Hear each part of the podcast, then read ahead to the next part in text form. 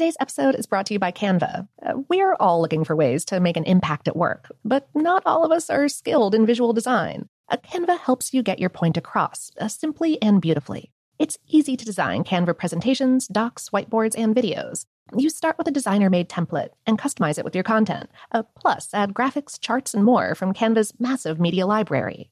Whatever department you work in, Canva is perfect for any task sales decks, hiring docs, marketing brainstorms, employee videos, you name it. Anyone at work can design with Canva. Start designing today at canva.com. Designed for work. This episode is brought to you by Technically Speaking, an Intel podcast. When you think about the future, what kind of technology do you envision? Whatever the future holds, artificial intelligence will undoubtedly be at the heart of it all. Join Graham Klass as he hosts season two of Technically Speaking, an Intel podcast, and hears from the minds transforming healthcare, retail, entertainment, personal computing, and more with the help of AI. Tune in every other Tuesday and explore the latest technology that's changing our world today and creating a more accessible tomorrow. Listen to Technically Speaking, an Intel podcast on the iHeartRadio app Apple Podcasts, or wherever you get your podcasts. What's up? This your boy Lil Duval, and check out my podcast, Conversations with Unc, on the Black Effect Podcast Network. Each and every Tuesday, Conversations with Unc podcast feature casuals and in-depth talk about ebbs and flows of life and the pursuit of happiness. Unlike my work on stage, I tap into a more serious and sensitive side to give life advice and simply offer words of encouragement, yet remind folks to never forget to laugh. Every Tuesday, listen to Conversation with Unc, hosted by Lil Duval on the Black Effect Podcast Network, iHeartRadio app, or wherever you get your podcasts presented by AT&T. Connecting changes everything. Okay, picture this. It's Friday afternoon when a thought hits you. I can spend another weekend doing the same old whatever, or I can hop into my all-new Hyundai Santa Fe and hit the road. With available HTRAC all-wheel drive and three-row seating, my whole family can head deep into the wild. Conquer the weekend in the all-new Hyundai Santa Fe. Visit HyundaiUSA.com or call 562 for more details. Hyundai, there's joy in every journey. I'm Katya Adler, host of The Global Story. Over the last 25 years, I've covered conflicts in the Middle East, political and economic crises in Europe, drug cartels in Mexico. Now I'm covering the stories behind the news all over the world in conversation with those who break it. Join me Monday to Friday to find out what's happening, why, and what it all means. Follow the global story from the BBC wherever you listen to podcasts.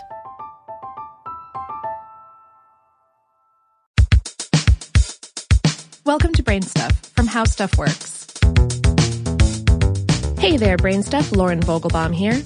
In the 17th century, a return of plague, also known as the Black Death, killed about 1 million people in France.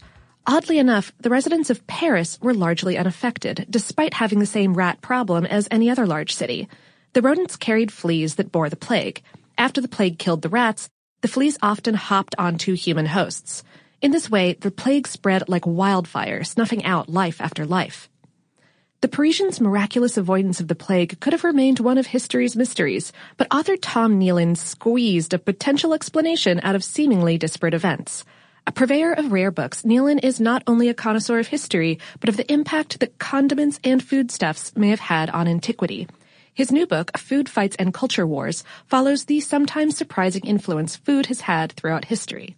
Nealon says, Health and food were intimately connected for the longest time. Early collections of recipes frequently mixed medical and cookery receipts, as recipes were called, so it's easy to start to conflate them when you're studying the period and old cookbooks. Even after they started to separate, the Renaissance Book of Secrets kept elements of food and home remedies together for centuries longer. In the case of Paris and its largely unscathed population in the 1600s, the timing of a lemonade trend and the timing of a plague coincided, and Nealon wondered whether it was more than a coincidence. Up until the 1600s, lemons had been a rare and expensive fruit. Although lemon trees had been cultivated throughout Europe and Asia in the preceding decades, and a few recipes using lemon as an ingredient had emerged, the citrus fruit was little used in England and France, both because of cost and the notion that eating raw lemons was harmful.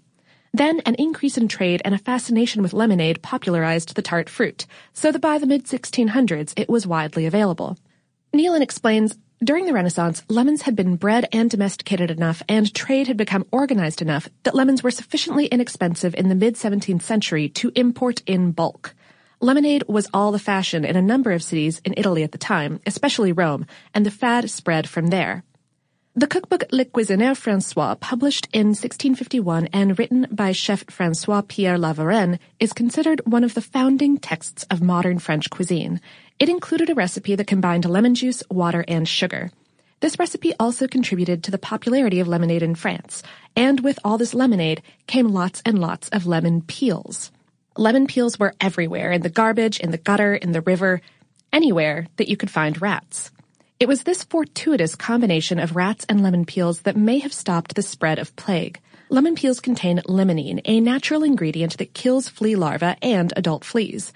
The more people that made lemonade and discarded the lemon peels, the more the rats nibbled on the peels, inadvertently ingesting limonene and killing fleas and their eggs. Nealon says the limonene disrupted the spread of fleas from the rats to people. Because the plague kills so quickly, the fleas needed to move from rats to people back to rats over and over again to keep it going as their hosts expired.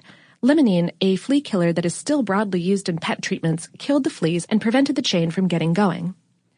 At the time, and for centuries after the plague subsided, the survival of Parisians was attributed to an airing out of goods, blankets, bed sheets, clothes, that had been quarantined. At the time, it was mistakenly believed that the illness traveled by air, when it was really the rats and fleas traveling with the quarantined goods that were at the root of the plague. If not for Parisians' love of lemonade, many more may have met a tragic end.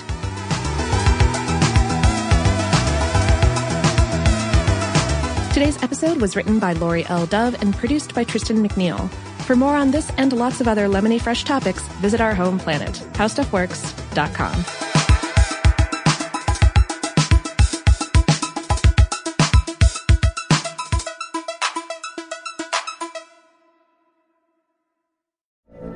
From BBC Radio 4, Britain's biggest paranormal podcast is going on a road trip. I thought in that moment, oh my God, we've summoned something from this board. This is Uncanny USA.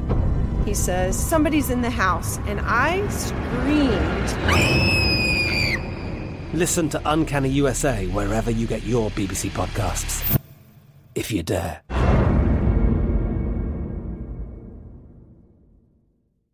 Open a limited time 11 month certificate at Kemba Financial Credit Union. At 5.25% APY, it's more than triple the national average, plus, it's a safe and secure way to grow your money. Visit your local branch or kemba.org slash CD for details. Offer expires May 31st, 2024. APY equals annual percentage yield. Restrictions apply. $500 minimum and $250,000 maximum deposit. Advantage status required. Comparison based on bank rate average. Federally insured by NCUA.